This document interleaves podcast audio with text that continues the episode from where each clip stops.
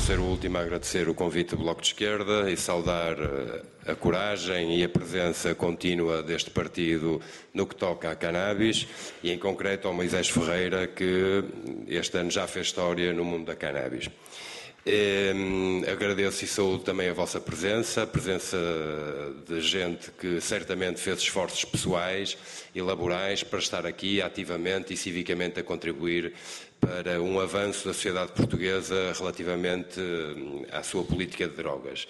Serei breve, porque o que importa aqui, hum, e não basearei a minha intervenção em dados muito técnicos, eu procurei trazer eh, elementos do, do dia a dia que todos nós sentimos hum, e acho que o importante é ouvir-vos aí para que todos consigamos construir a melhor proposta.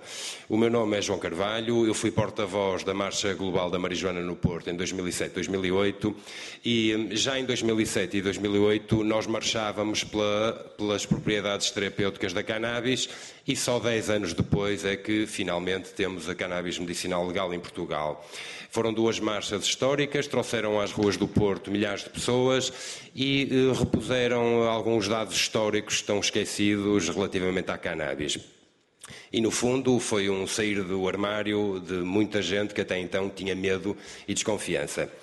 Ehm, eu, atualmente, já não estou envolvido nas marchas da marijuana, sou um dos organizadores da Canadouro, a Feira Internacional de Cânhamo do Porto, e a minha intervenção pautar-se-á pela minha.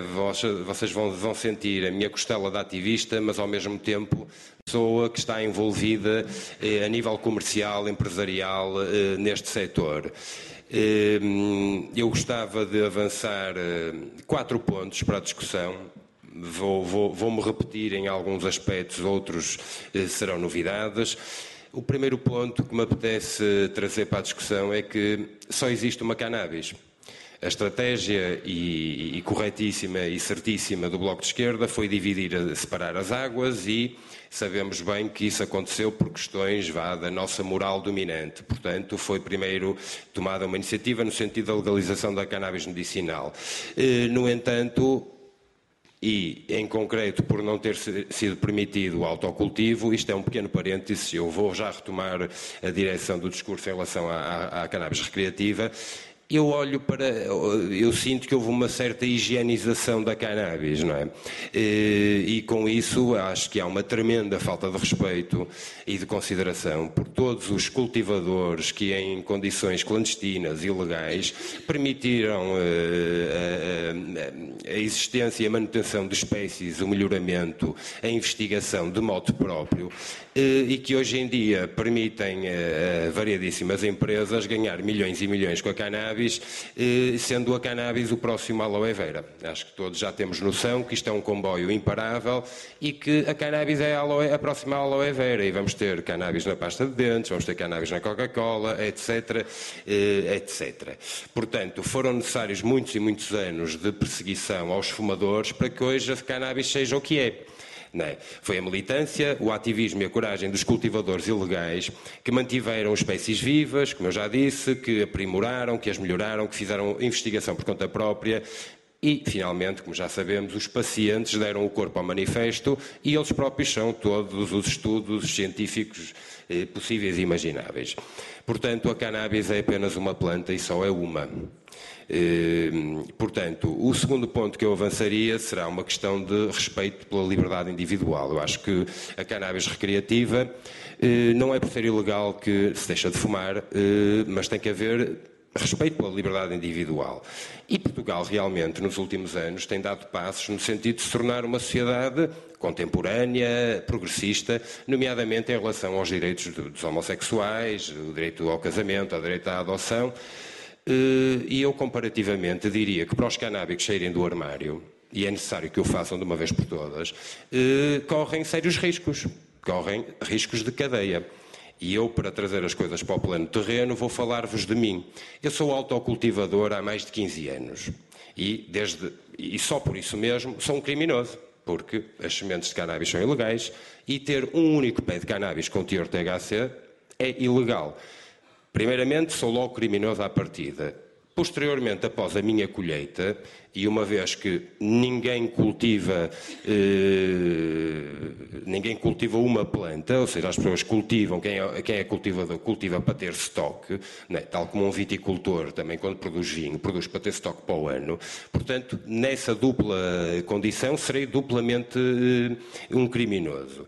Portanto, eh, eu acho que, mais uma vez, absurdo atrás de absurdo. Eh, finalmente, não. Como terceiro ponto, avançaria uma questão de saúde pública. E, infelizmente, ou infelizmente não, mas não vou socorrer dados tão técnicos e do número de prisões, toda a gente sabe que são uh, absurdos, novamente. Uh, eu diria que e, e, e, sobretudo, para falarmos da, da, da, questão de saúde pública, eu acho que o que tem que cair por terra, e isso já está a ser feito através de estudos dentro da, da área da psiquiatria, eh, o, o, o, grande argumento que tem sido eh, utilizado para justificar a nossa moral eh, repressiva em relação à cannabis é a ligação linear entre o consumo de cannabis e problemas psiquiátricos que no, no, Reino Unido até tomou um nome eh, face, ao, face à capacidade dos ingleses de inventarem novas palavras, psychose, vinda da skunk, deu origem à skunkose. E nós hoje em dia sabemos, ou começamos a saber, eh, vindo dos estudos da, da psiquiatria, que não há uma ligação direta. Não é? A Harvard Medical School eh, avança que o historial familiar das tendências e predisposições para a esquizofrenia, esse sim é o grande, vá, é, é a grande alavanca para haver surtos psicóticos. Foram estudadas famílias eh, com propensão ou com historial familiar para a esquizofrenia, utilizadoras de cannabis e outras não utilizadoras, e chegou-se à conclusão que o leitmotiv ou a alavanca para eh, estes episódios é a própria eh, predisposição genética, a propensão, o historial familiar, portanto, e não a cannabis em si mesmo. Eu acho que é importante eh, este ponto, porque é, é este ponto que a nossa moral conservadora se agarra para impedir que a cannabis seja, seja livre, não é? Eh, portanto, eu diria que, e permitam-me,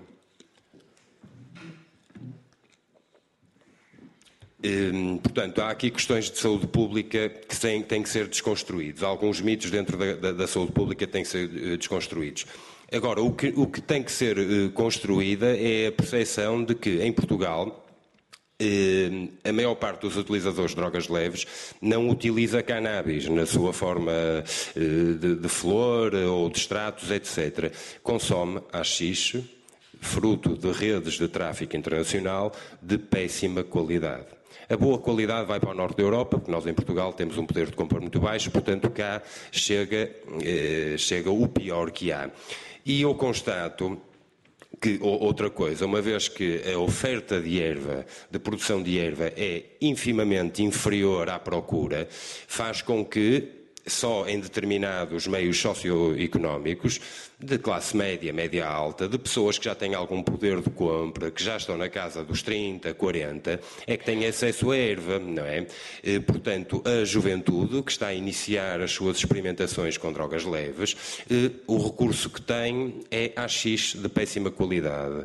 E eu trazendo novamente esta, eh, esta apresentação para o terreno, eu quando vou levar a minha filha à escola secundária no centro do Porto, eu vejo que, primeiramente, a miudagem, os colegas dela, de outras turmas, etc., consomem em, em horário escolar e consomem coisas que eu, pelo cheiro, percebo logo que são um, que, que, lhes adormece literalmente o cérebro.